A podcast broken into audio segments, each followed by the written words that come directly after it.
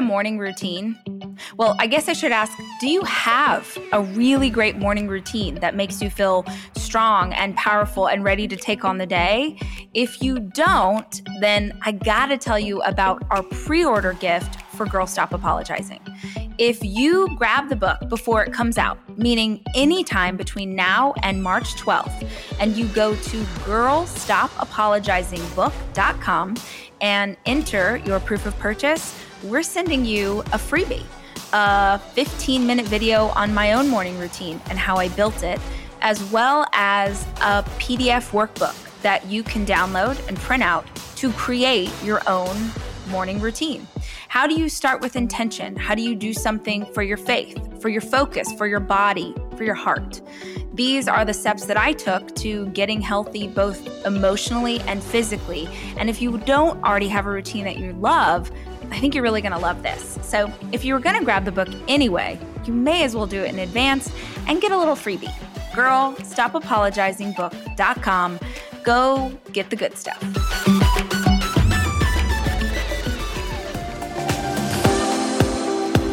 Welcome to the Rise podcast. I'm Rachel Hollis, and I've built a multi million dollar media company with a high school diploma and a Google search bar. Each week, we'll be sharing tangible, direct advice or inspiring interviews with the same intention. These are the tools to change your life.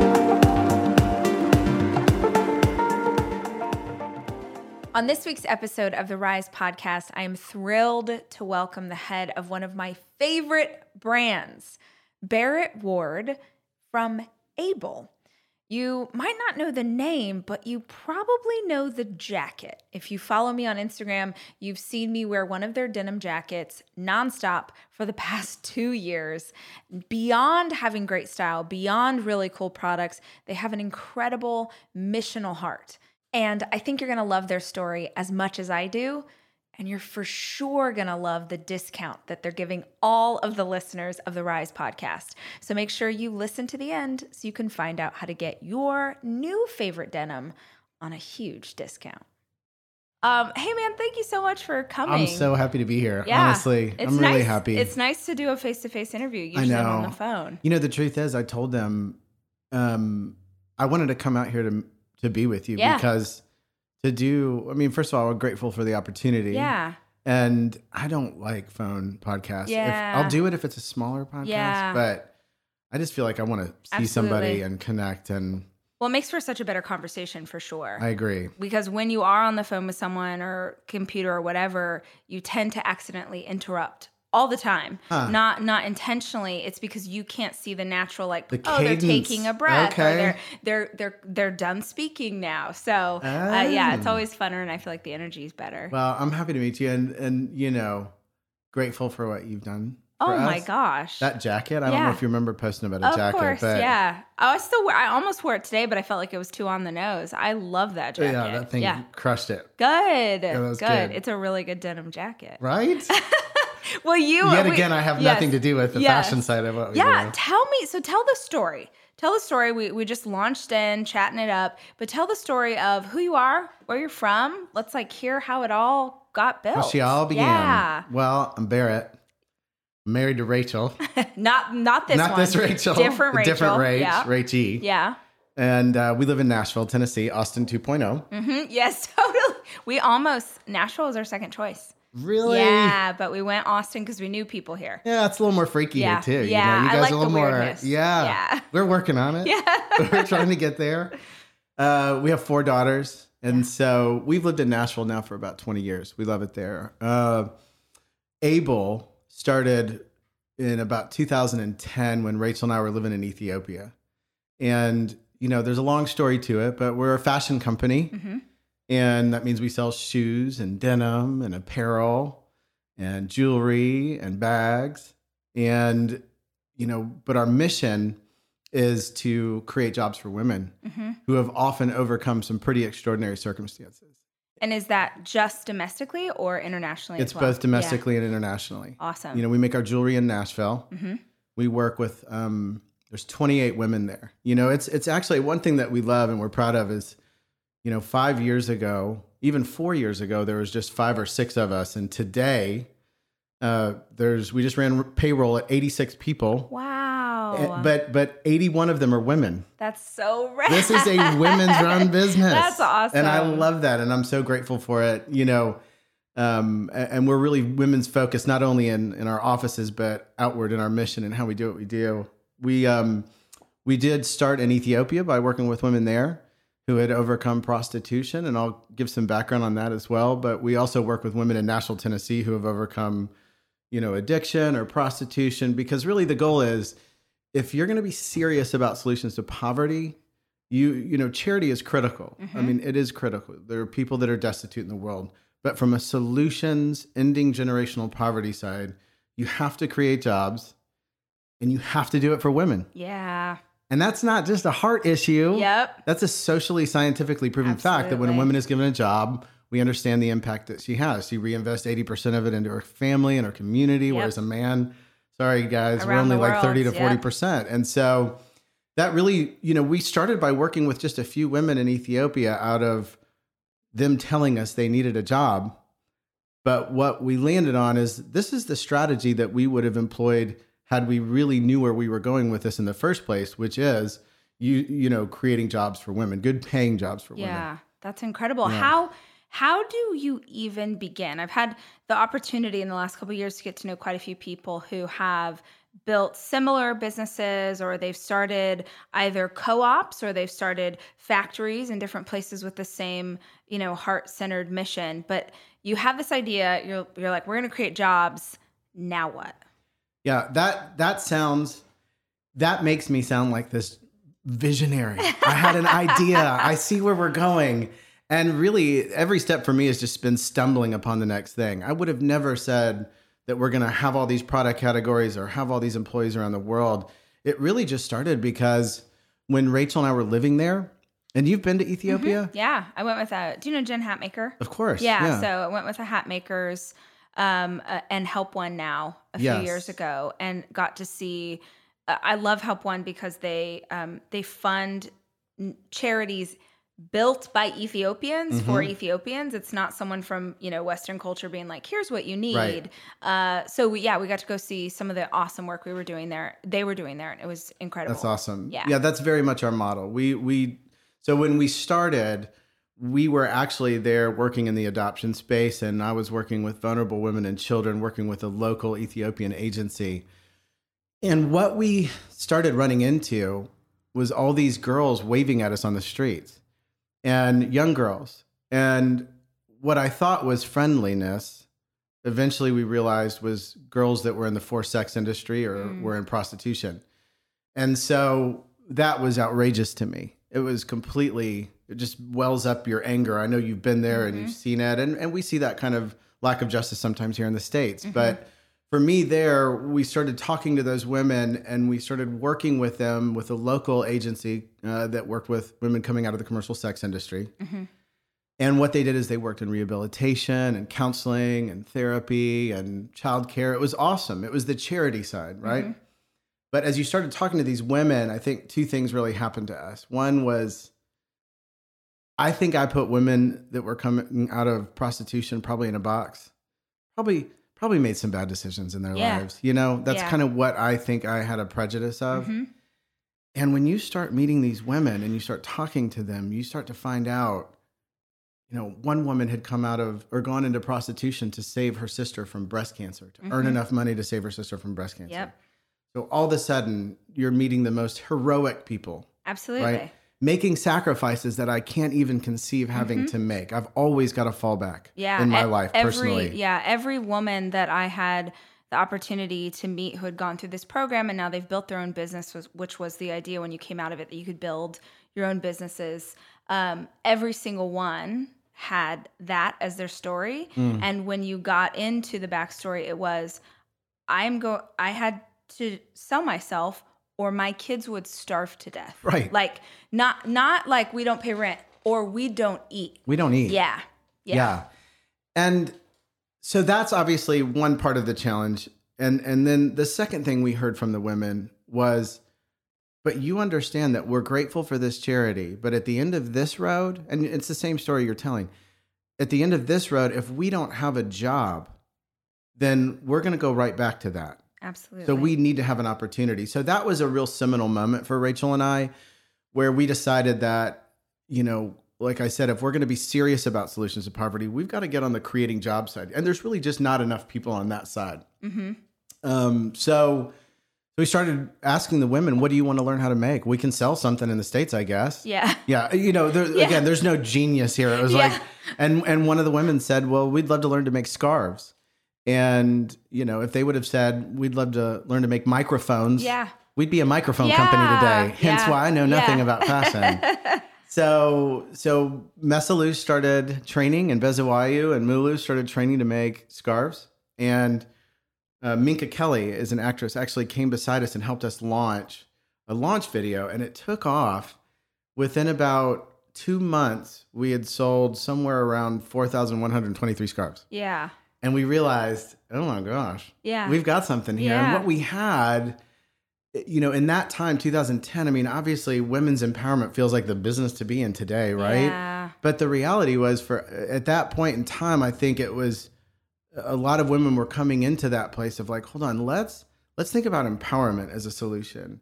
And let's think about giving a woman a job as a solution. And so and and and so I think our consumers really identified with the thought that if I can spend my money that I'm spending anyways on something that creates a job for a woman and lifts her out of poverty, that is an extraordinary opportunity, Yeah. right?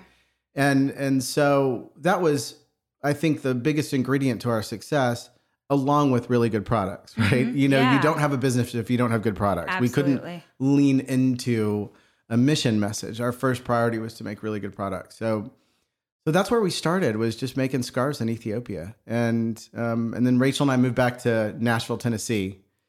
And when we were in Nashville, I mentioned before that we saw obviously in our own backyard a need for this as well. So we started training women to make jewelry um, that had come from similar backgrounds, and and now we've gone from three women making jewelry uh, three years ago to twenty eight. So Wow. it's so exciting. Yeah. It's so fun, and that still is this. That's still the the thing that moves me, and I'm sure you feel the same way. Uh, whoever it is, seeing someone have a job Mm-hmm.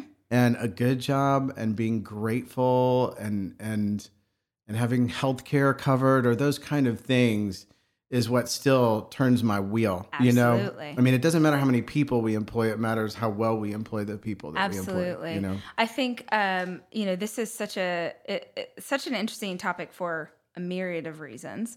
Um, it's it's so I don't know if you ever get this or maybe this is something that people just only attack women for. Uh, but something that I have gotten grief about over the last let's say 6 months is as we build and scale this business and it becomes more successful even though you know 10 years of barely scraping by Mm. and then we've had a couple of years that it's just exploded um, there is this idea of you know you're chasing the wrong thing all you care about is money you know social media is Mm. weird and and people get angry and say these things but uh, the other day we were on a live stream and we were talking about a new product that we launched and someone commented and said oh so so god told you that you should just charge people money for the things that you know and i didn't see it dave, dave saw it he deleted it before i could see it but i wish that i had because i thought I want Yeah. to respond to that. yeah. he did actually because I have learned to build a business. 25 people here have jobs and feed their kids and pay their mortgage and their car payment Mm. because of the things that we've created. hmm And so there's this I I really believe in my heart, and if if we haven't given you a copy of the new book, I'm going to send you home with it today. Great, thank the you. things you're saying, Girl, I'm stop like, apologizing? Yes, Yeah. like it is this idea of I feel like if women could just step more fully into these ideas that are on their heart, the the Mm. same thing that you were faced with, where you're like, we could probably sell something. Let's I mean, there, you had no experience. You were like, I can, I can try. And if people would just step more fully into that, women specifically, the results would be atomic. Agreed. It would be unbelievable because of that idea that women do pour out on their children and their community. They they lift others up along with them. There's such power in women having the courage to to build something which is you know we're speaking right now to an audience of primarily women who listen in on this Hey. um, but so tell me i'm just fascinated how other businesses are constructed you had scarves you're Yeah. like we can sell scarves now you guys have my favorite denim jacket Yay. the shoes the, the the all the things the jewelry all the stuff how do you go from scarves to I mean, did you ha- did you go like, "Oh, I know exactly how. We got to get a designer and then we have to have a pattern make I mean, I'm making this up. I actually don't yeah, no, I it. it was mostly therapy, a lot of therapy. You know, and and and the truth is, is uh, when I mentioned the the size of uh, our employee base and the number of women that we work with, I I do want to say, frustratingly, I understand what you're talking about, and it actually doesn't hit men as yeah, much. Yeah totally. There's this thought that we are breadwinners that I think is Yeah. subconsciously generates uh, an acceptance of driving sales, right? Absolutely. But for us, you know, at Able, it really is just getting out of the way of the women that work with us. I mean, there's just five guys. I mean, Yeah. we're we don't, and I don't know anything about fashion, Yeah. so it really has been looking towards mentors and leaders in the fashion space to help us think what is what does it look like around the corner. Mm-hmm. So for me, I think the most important thing that I've been able to do, you know, really when we really went for it, you talked about the last few years being really the blow up years for Mhm. you. And for at Able, it was the same. And, you know, when we really started getting going in 2014, that was easily the hardest year of my life. I've- Yeah. I've easily said a hundred times that if if I knew what I was getting into, I wouldn't have done it. So thank God I didn't know what I was getting Like into because I'm glad we did it. Yeah, like parenting or marriage. All right, Yeah, yeah. And uh and that was a hard year you know i um you know it's it's that really fun moment when your three year old walks in and says you know why is daddy in fetal position on the cat you know on the shower floor? Yeah. um and and thank god for you know my wife and for the mentors that i surrounded myself with because i would have never made it through that time period. So to me when i think about how did we get started when you asked that question it was really about surrounding myself with people that not only could speak business wisdom into me but really for me more than anything it was a lot of just emotional support people that could mm-hmm. empathize and help me understand you know when i listen to a podcast like how i built this right I love how I built this. how often do you really feel like you get business wisdom versus just knowing that you're okay Yeah, and that totally. everybody's going through Yeah. it, right? My favorite is hearing the stories where they're like, well, and then all of a sudden, six pallets just showed up in our living room, and we learned to like ship purses from our living room. Those are my favorite because so much of this is holy crap. We maybe bit off more than we could chew, Yep. but we got to figure it out because we have so many people counting on us to come through right now. And let's just try. And here we go. And making mistakes in real time all the time. All the time. Yeah. I mean, I remember, you know, our first year of really getting going in 2014, we ordered a bunch of leather bags. We were about two months late to our online customers. Two months. And when they showed up, they were all the wrong color. No. and Oh, no. and so we were just telling people the shipment's on the way you know and they all came in the wrong color and i remember standing there with the three person team that we had at that point and trying to act really confident and standing in front of jen and april and saying so you know problems happen challenges happen um, you know, girl, ladies, I've got to. I'll be right back. I've got to go do a couple things really quick. So I went straight to the discount tobacco tobacco store around the corner, grabbed my first pack of smokes in eight years, and started chaining those suckers oh like it was my job. gosh. Oh my Um, gosh. and then the next stop was to my friend Amber's house, who's a stylist, and said, "What do you think of this color? Does this work?" And again, it's just that storyline of, you know, I think looking for wisdom around and reading books and all those things are are important. But how many mistakes will you avoid through that? Maybe about ten to fifteen to twenty percent. And the reality is, is the best uh, prep you can get is that emotional prep. You know, that first year, another article I read said people look at entrepreneurs and think, look how brave they are riding that lion. And entrepreneurs are thinking, how the heck did I get on this lion and how do I stop it from eating me? and that was, you know, that was my experience. But I think through mentorship and through good people, we got through that first year. a little bit of Lexapro helped out too, Mhm, and mhm. then you know Yeah. we started smoothing out the operations. Yeah. And and as you're growing at that clip, you're still going to have challenges, Totally. but I think you know my my biggest effort has been to try to create a baseline of understanding that wherever we're at is okay Yeah. you know and and and i often have to get to the place of if this all fell apart what do i still have Yeah. you know i have to do that in my mind sometimes Yeah. and i don't know i think some people are probably frankly more strong more entrepreneurial you know they're they're uh, and when i say more entrepreneurial i think of it being defined as that person that's just built to tackle things Yes. Yeah. people that love chaos you know Yeah. and i'm just not built that yeah. way you know Well, I went. We went to a at the beginning of 2018 was I turned 35, and my 35th birthday gift to myself was I bought tickets for myself and Dave to go to Tony Robbins. Business Mastery. Awesome. Now I Awesome. love Tony Robbins, yeah and I had always I had wanted a friend to just go. go and said it was amazing Yeah, I've always wanted to go to Business Mastery, and it's so crazy expensive. Like yeah bananas. But I was like, someday, you know, you do the whole someday thing. So we go to to that conference, and what I love discovering is there are three types of people, and I'm not who I thought I was in business. So in business, there's a true entrepreneur, okay an artist, and a manager. okay go please okay, describe. yeah, right. So This is where I lay down on the couch. Yes. So I had always thought I am a true entrepreneur. A, tr- a true entrepreneur is in it for the business. An entrepreneur could walk away from their company today if someone offered them the right amount of money. Mm. It's about the business puzzle and figuring it out.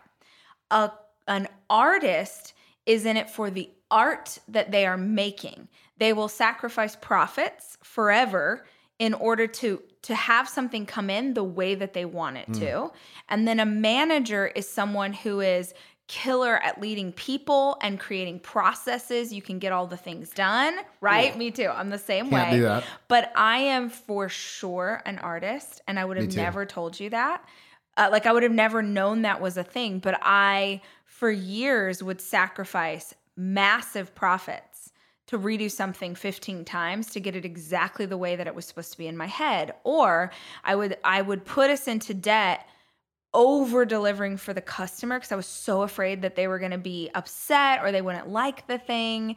So it was, um, interestingly enough, Dave's a manager and I'm an That's good. artist. So we don't have the entrepreneur person here. Um, but it is super interesting as we navigate these things. Some people get really um like a like an entrepreneur might have gone through, you know, all your bags in the wrong color. We just went through a horrible situation a couple months ago with um journals. We had a, we had a 3PL partner. For those of you who are listening, that's a third party logistics. Yep. So someone who ships your product. And everyone had told us, I had this big plan, by the way. I'm like, we're going to ship our product. We're going to do it. We're going to have a, a All hands on warehouse. deck. Yes, We'll we're going to do it. Yes. Like, and similar to you, I'm really passionate about employing people. I have a, I have a champagne bottle in my fridge with washi tape on it that says 100 employees Mm. because my vision, my, my life That's cool. was changed. It, this is going back to what you said earlier. My life was changed when I was able to financially take care of myself. And I did that through working, I did that through a job. So I got out of a hard childhood. I was able to leave home. I was able to support myself by getting a job. So I'm really passionate about creating jobs. We have a similar heart for Yeah. this. Uh, so uh, we had this horrible situation where we partnered with a 3PL yeah, nobody wanted to do my warehouse idea, which would have actually been better than what happened. And we get really excited. We get the community involved. Journals go on sale. They're fired up. They're buying like crazy. Praise the Lord because it was the first product we made. And we were like, please, please, you know how it is. You invest this money. And if they don't like this, we're in trouble because we just invested all this money. So they're buying it. And I'm thinking, all we have to do is sell. If I can just sell the product that I've created, no problem. Well, seven to 10 business days was how long it was supposed to take to ship these journals. And about 10 business days, 11 business days, and we have no idea anything's wrong. uh, Our, our single, our one customer service team member comes in here one morning and there are six Seven thousand Oh, golly. emails. Six thousand Oh, emails. oh, Uh-huh. oh. So we're like, what's happening? We dig in and find that this shipping company who was referred by a friend, pretty big shipping company. Are you guys still friends? Um, he's yes, he was devastated. So I'm like, it's fine. Um, but they shipped your stuff, right? So anyway, um, so it was this horrible situation. People are pissed, and, like so upset. And you know me, I'm all about the the community feeling good and having great interactions with us. And uh, we're like gutted. They hadn't shipped. They hadn't shipped. That weeks go by. Weeks go. It was horrible. Some people got seven to ten business days. They got their stuff six weeks later. Like Oh, it was a nightmare. So not only do we have six thousand emails to get through, where we literally call, you know, anyone from church, you know, get the phone tree going, call the other moms at school, everyone come in here. We get twenty five people in here working on customer service emails. And the bummer is we can't even tell them, oh, don't worry, it'll be there tomorrow. You know, we're just like, we're sorry, have to Just- we're refund. sorry. I mean, you know, you can you can do the I'm math having some on yeah, PTSD here Yeah, right it's like so horrible. And in the middle of it, it uh, really, I mean, for about 10 days, and Dave and I, by the way, we're sitting here, nobody, nobody in this company worked. All anybody did was answer customer service emails. And Dave and I sat here and worked through them, ju- and it was so much stress and so much pressure, and like that, and all and, it- and it's pressure do- because you care. yes, Because of the artist in you. Yes. I think the entrepreneur goes, Yeah. what's the problem? Solve it. Yeah, or hey, this is going to cost us this much and returned whatever, and Right. we've What is lost the, some customers. show me the P&L. They don't care. Where's the bean counting? I'm like, Devastated. I'm devastated, Yep. and it's just honestly because I know we have so many entrepreneurs and small business owners who listen to this. So I'd love your perspective on beyond going and getting cigarettes, which we do not recommend. I do not recommend that. It didn't work, Um, actually. Yeah, I my thing is just you there is no other way to go but to keep going. Yeah. You just got to keep going. You got this too shall pass. Yeah. You will get through it. Next Tuesday's not going to be as bad as this Tuesday. Just It keep It will going. be the rarity, not the norm. Yes. What what would you say for someone if someone's in a similar season where they're like I am drowning. My business is I'm drowning inside my business Yeah. because of bags don't show up, journals don't get shipped, Yeah. something outside your control. Yeah, I you know, for me, the the thing that I appreciated most early when I was th- there's that saying, um, begin with the end in mind. Mhm. And I think by beginning with the end in mind for us at Able, it put a couple of, you know, the Stephen Covey line about big rocks in place Mhm. first. And so the very first thing that we did is when when I started Able, is I said, okay, I've got a family. I've got three daughters at that point, now four. And so the first big rock is is that my schedule is nine to five. Mhm. Now, with that said, there are still plenty of mornings that I wake up early before the kids get up, or once the kids are down in bed, I've had put in a few hours. My wife will tell you many a time, you know, even over marvelous Miss Maisel, um, still working on the computer last night.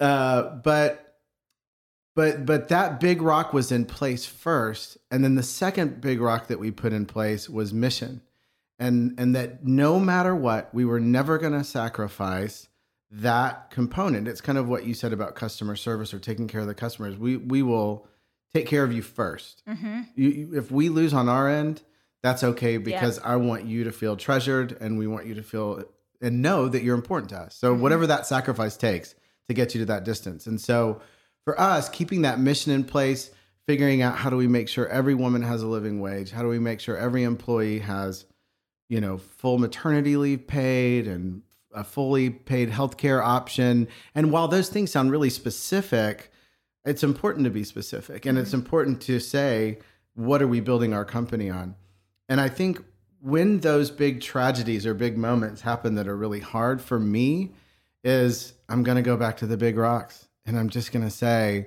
is that first one in place? How am I, how's my relationship with my spouse? As you say am i being intentional in that relationship? How are my relationships with my children? Okay. That's it first off right? Nothing else you know let's just start there. Mhm. next big rock. Are we still moving forward on the mission that we have and so that even if this fails even if this moment in time breaks us we stayed true to those critical pieces, and I will have that moment of integrity uh, where I can look in the mirror and say, I did what I said I was going to do. You know, and and because you can't control those things, right? And sometimes those might break you. I mean, the reality is it may break your business. Now, hopefully, I mean, there's there's a reality that a certain percentage of new businesses fail, Yeah. right? But but but most of us will be able to keep on going, right? But if we can't, or if even if we can, those bedrocks of whatever we put in place in the beginning will be the things that allow us to look in the mirror and be, you know, Yeah. okay with ourselves. Yeah. I love that. I think. Yeah. No. uh, so you you you go from scarves. You have jewelry. You Mm. have the apparel. That's that's 2018 going into 2019. I was at Magic. I saw the Able. Magic, Yeah, I was good. at Magic.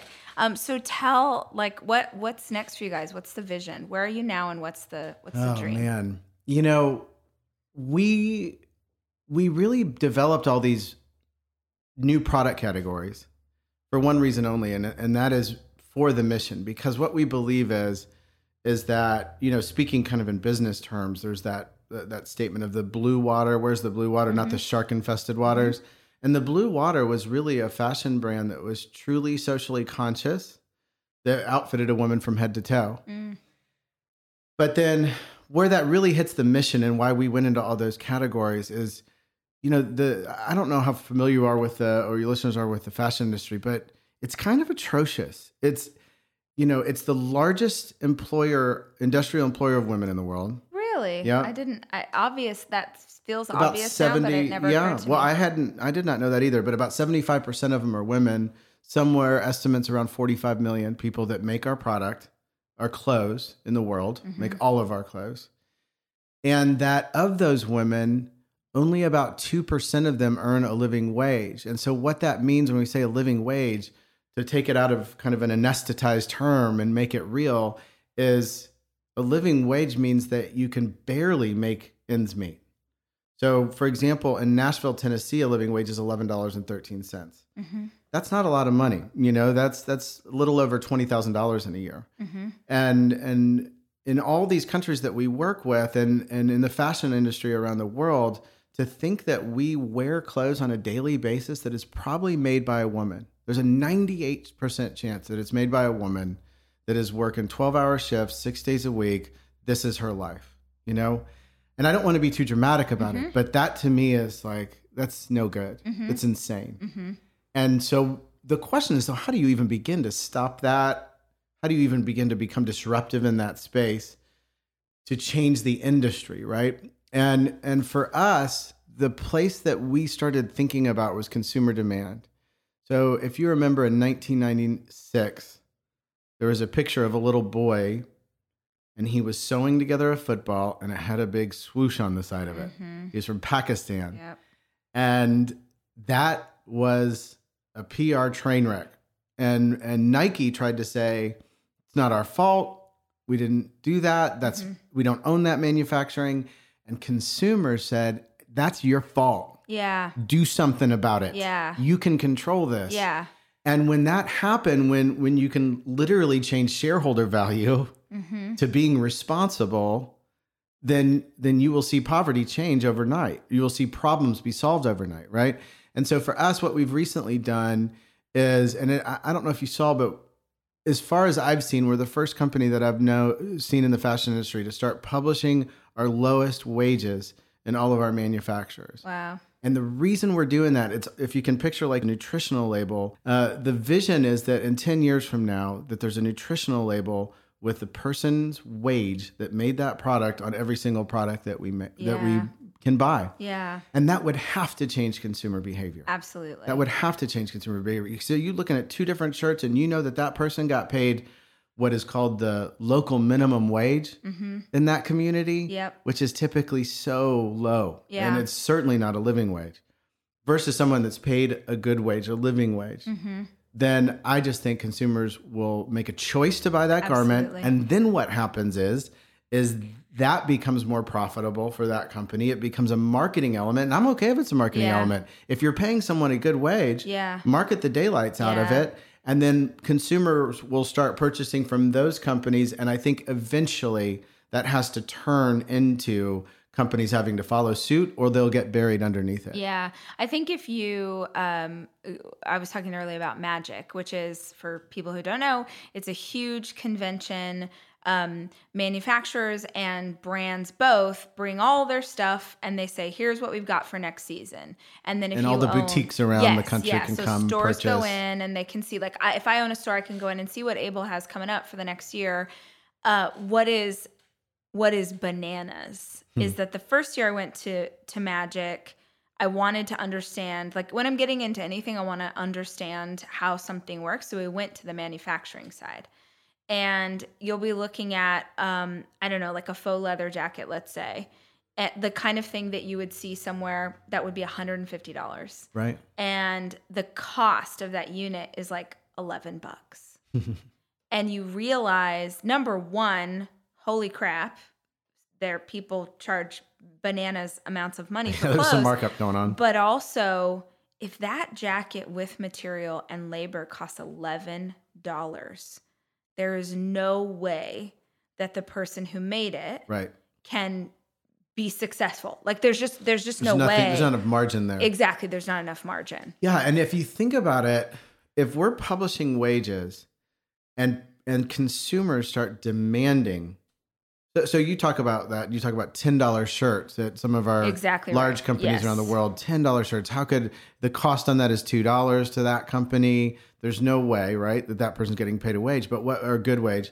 But what happens is if you're publishing a wage, consumers start demanding it. They start doing their thing. They take an Instagram shot of their jeans label or the denim mm-hmm. jacket from Able or whoever else, and they show the label that shows how much the person was paid. Then, then, then consumers start thinking that's cool, and they start passing around the hat. Responsible people that actually care invest in those kind of companies uh, with their purchases.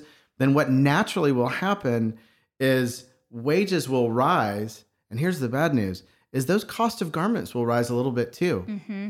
But that's okay considering that in the last 20 years, consumerism has grown 400%. You know, my grandma still has the same dang same Yes. furniture. Yes. She has the same tinfoil Yes. from like Totally. 20 years ago, right? Yes. And so I'm not saying it's bad to redecorate. I we just did. We love it, Yeah. right? Our home. And there's a balancing point where consumerism probably needs to slow down. There was a turn towards labor around the world where we said, you know what? We're just going to keep pushing Mm-hmm. down labor costs no matter how much it hurts them. And we'll keep pushing consumption up. And that's how we'll make money. And there should have been a block somewhere in there. There should have been someone of of principle that stood in the way of that. And so now we're saying since businesses didn't do it, consumers stand in the way of that. I you know? that. Buy your what what do they call it? Your capsule wardrobe, Yes, right? yeah. Buy buy a garment that kind of transfers between a few outfits. Yeah. Think more creatively as opposed to um, thinking of high turnover. Yeah, I think you know. I, I I think the interesting thing that has happened in the last few years is the the Instagram fashion. Here's what I'm wearing this week. Here's what you've got to buy. Here's what you need for summer. And I always feel like the, I'm the worst person ever because I do show off my outfits every day. Yeah. And 90% of what I'm wearing, they're like, Where'd you get that? I'm like, It's 15 years old. 12 years old. Because all my stuff, and if you followed me for a while, you can see like this guy, like this is a decade old. Like I just Yeah. had I, my my intention that that honestly, I saw a documentary. I don't I don't even remember what it was called years ago about uh, fast fashion. True And cost, maybe? Yeah, and what it what it meant to the like, and how just by shifting where you were buying things or buying things that would last, Mm. buying things that weren't cheap. Don't buy something that's for this Mm. season. Buy something that you'll want to wear six years from now. yeah Um, it, and interestingly enough, it's why I love your stuff because personally, I wear um, I don't like patterns. I wear I'm just like solid colors. I'm like not a Well, pattern you are our girl. That's what that's why I love your stuff. Like honestly, because if you have something that doesn't have a pattern 10 years from now, I can still rock that denim jacket because I've had it forever. So for what it's worth, if you're listening, you're like, oh, what's a simple thing that I can do? Is be mindful, like work with the wardrobe that you have. Mm. Um, and I'm not saying like, hey, I love a new something as much as the next gal, but be mindful of where you buy from. Yeah. If you're buying, like you said, it's a ten dollar jacket. You know, I love. You know, we see those like big signs. We all know we're talking about H and M. We're talking about Forever Twenty One. I'm sorry. Let's just go ahead and say Let's it. name it. Um, if you're if you're looking at something like that, um, I know the clothes are darling, but if it if it costs you less than twenty bucks, you need to be mindful of of how little it was made for and If your deal means. is that Yeah, good, yeah, somebody else is not getting a good deal. exactly, yeah, Yeah, and and the product too. When you talk about timeless product, I think that's a really good point, and that's the way our designers design. And one of the things that we just launched is, uh, and you can go to the bottom of our homepage at livefashionable.com, and at the bottom of it, it says how to build an ethical wardrobe.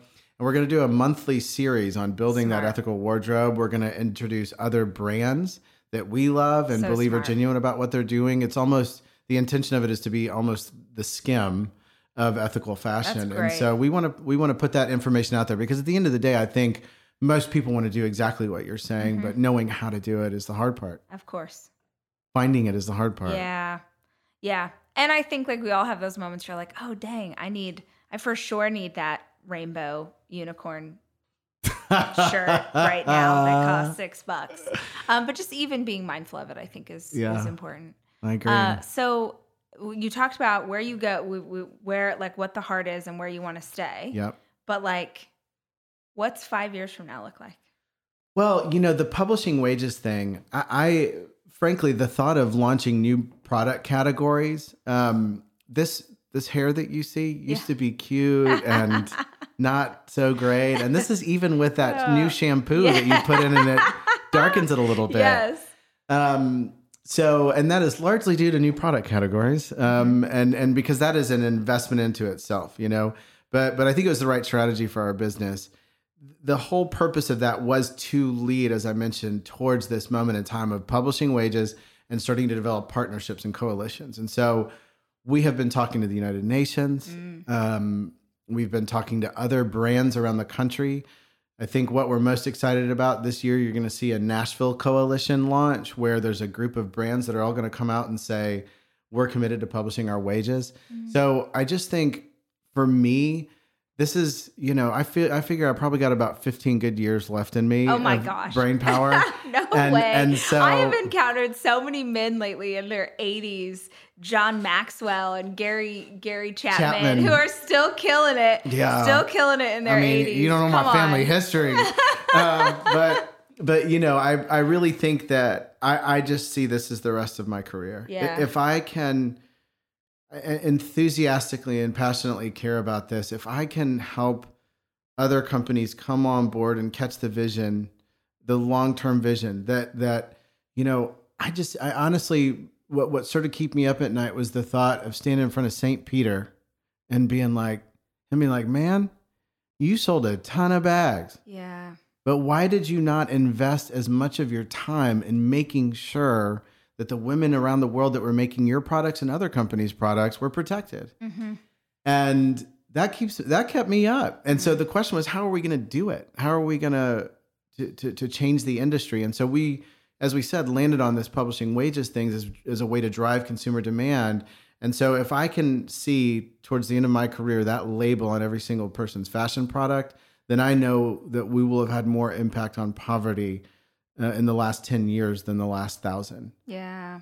Ah, so good. I'm, uh, that's the dream. I love it. I love I love big dreamers. I love people who, who should, this is this is the business I'm in. Is like Well- let's aim at aim at the sun. aim at the sun and you know the thing is though uh, even for the listeners and the thought around that is again none of that ever for me starts out with the big vision first it never generates out of we want to change the fashion industry it, it generates out of what's the next step that we want to do we want to protect a woman and then all of a sudden like you said you become educated you watch true cost which is mm-hmm. on netflix currently it's a brilliant film about the fashion industry You read half the sky. you read half the sky, Yeah. and all of a sudden that opens you up and says, mm-hmm. "Hold on, we need to start empowering women more." Mm-hmm. So it's always just the next step, and that very so. So the vision wasn't to change the fashion industry, but what landed in our lap was was this idea that we believe could. But really, I think what we care about the most at the end of the day is what what gives me peace and joy in my life is my daily interactions with my family, with the people that I work with. And so whether the vision is super grand or we're just making you know, just jewelry Mm-hmm. and employing a few women in Nashville to do that, all that's okay. I kind of think in all of it's the same in God's economy. Mm-hmm. It's really the the heart and the intention and uh, that you put behind it. So that's what. So no matter how big it is, I just want to make sure that it, it- how how how big it is doesn't matter if everybody at your company is unhappy, right? Yeah, absolutely. Or if you're unhappy at home, Yeah. etc. So that's that's what we're shooting for is is happy home, and then we'll see if the big thing happens. Yes. Oh, I love that. And if you're listening, it's not just a good story, it's also really good clothes. Thank you. Uh, lots of people send me stuff. Lots of people do, and nobody. I like that jacket has gotten more play in my life. Than any, and if you guys are like, "What are you talking?" Go look at my Instagram. I've worn the Yeah. Able jacket a bajillion times. the Merly jacket. In fact, it's on. It's. I won't even say the magazine because I'm not supposed to announce it. But I'm on the cover of a magazine in March, and I'm, wear, I'm wearing. I'm wearing that jacket. So Can we hug across this yeah, table we right can now? hug across the table. oh my gosh! Always. Thank you. Um, of course. Thank you for doing Uh, that. So yeah, so if you have never um, gotten to go look through Able's incredible wardrobe, all the things that you need to add to your life, tell them where they can go on Instagram. Tell them where they can go on the internet. So livefashionable.com Mm-hmm. Is our is our URL because Able's super expensive. Yes, yeah, um, and it kind of started out as live fashion able, Mm-hmm. you know. So that's that's the tie-in, and then that's also our handle. yeah, Um, uh, is live fashionable on Instagram and places like that. yeah. you and know. y'all are super fun to follow on Instagram. Thank You a good feed. but you know we know we know your audience we we see who you're who- who loves to team up with rachel and follow you and so we are grateful for this opportunity and if it if it makes sense we'd love to offer like a 25% Yes. discount code That's amazing. we just want them we want people to have an opportunity you know and and the way that it works is is fear not the people that paid that made the products are still paid the exact same amount Yeah. but we want to give you an entry point into knowing able and Yes. and if you love it then great follow us and work with us and and Yep. proliferate that message of publishing wages Yes. So if they are yes, twenty five percent off. That's amazing. Let's How do get they started. get that? How do they get that? well that's a good question how about they use the code hollis Great. H O L L I S at checkout. At checkout. Yeah, they'll use it. And what's the knit? What kind of jacket is my favorite jacket? Is it It's called the? Merly jacket. It's M E R L Y. Yes. That's kind of the lighter distressed jacket. Yes. There's one that's darker now. Yes. There's a white one. Yep. There's a Yep. crop top. right, all right. I don't even know what that means. And so, so I have a. Do you know I have a line coming out with QVC? yes. Yeah, so I have a line coming out with QVC, and QVC has been amazing. Uh, but we have a denim jacket. I'm like, it's never gonna be that. I'm like, I'll I'm never gonna introduce you to Jenny, level. our designer. Great, perfect, perfect. Um, hey, thank you so much for coming on. Today. Likewise. I really I'm appreciate so your time. grateful that I got to spend time with you. Oh my gosh.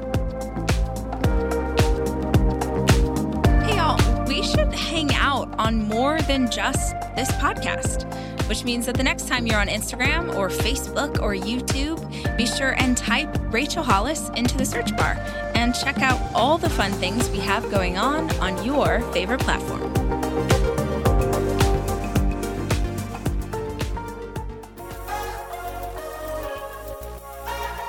Hey, you guys, if you like the Rise or Rise Together podcast, you're going to love my monthly live coaching series. What did you just say? I'm doing a coaching series. I'm, I'm like your favorite coach, but with hair extensions and eyelash extensions and a penchant for Beyonce. What kind of coaching are you coaching? Okay, thank you for asking. There's actually two different classes. One is life coaching. Those are for people who want to work on their relationship, their health, their personal, all the personal stuff. And then there's something I'm really excited about business coaching. I've been an entrepreneur for 15 years. I'm really proud of the company that I've built, and I want to share that wisdom with you. So if you own a small business and you want to dig into how to do social media, how to find new clients, how to grow your revenue base. This is how we're going to do it. I bet they can get more info at thehollisco.com. You sure are right, buddy. You can watch videos about what the coaching series is all about, how you join in, and what is included with your membership.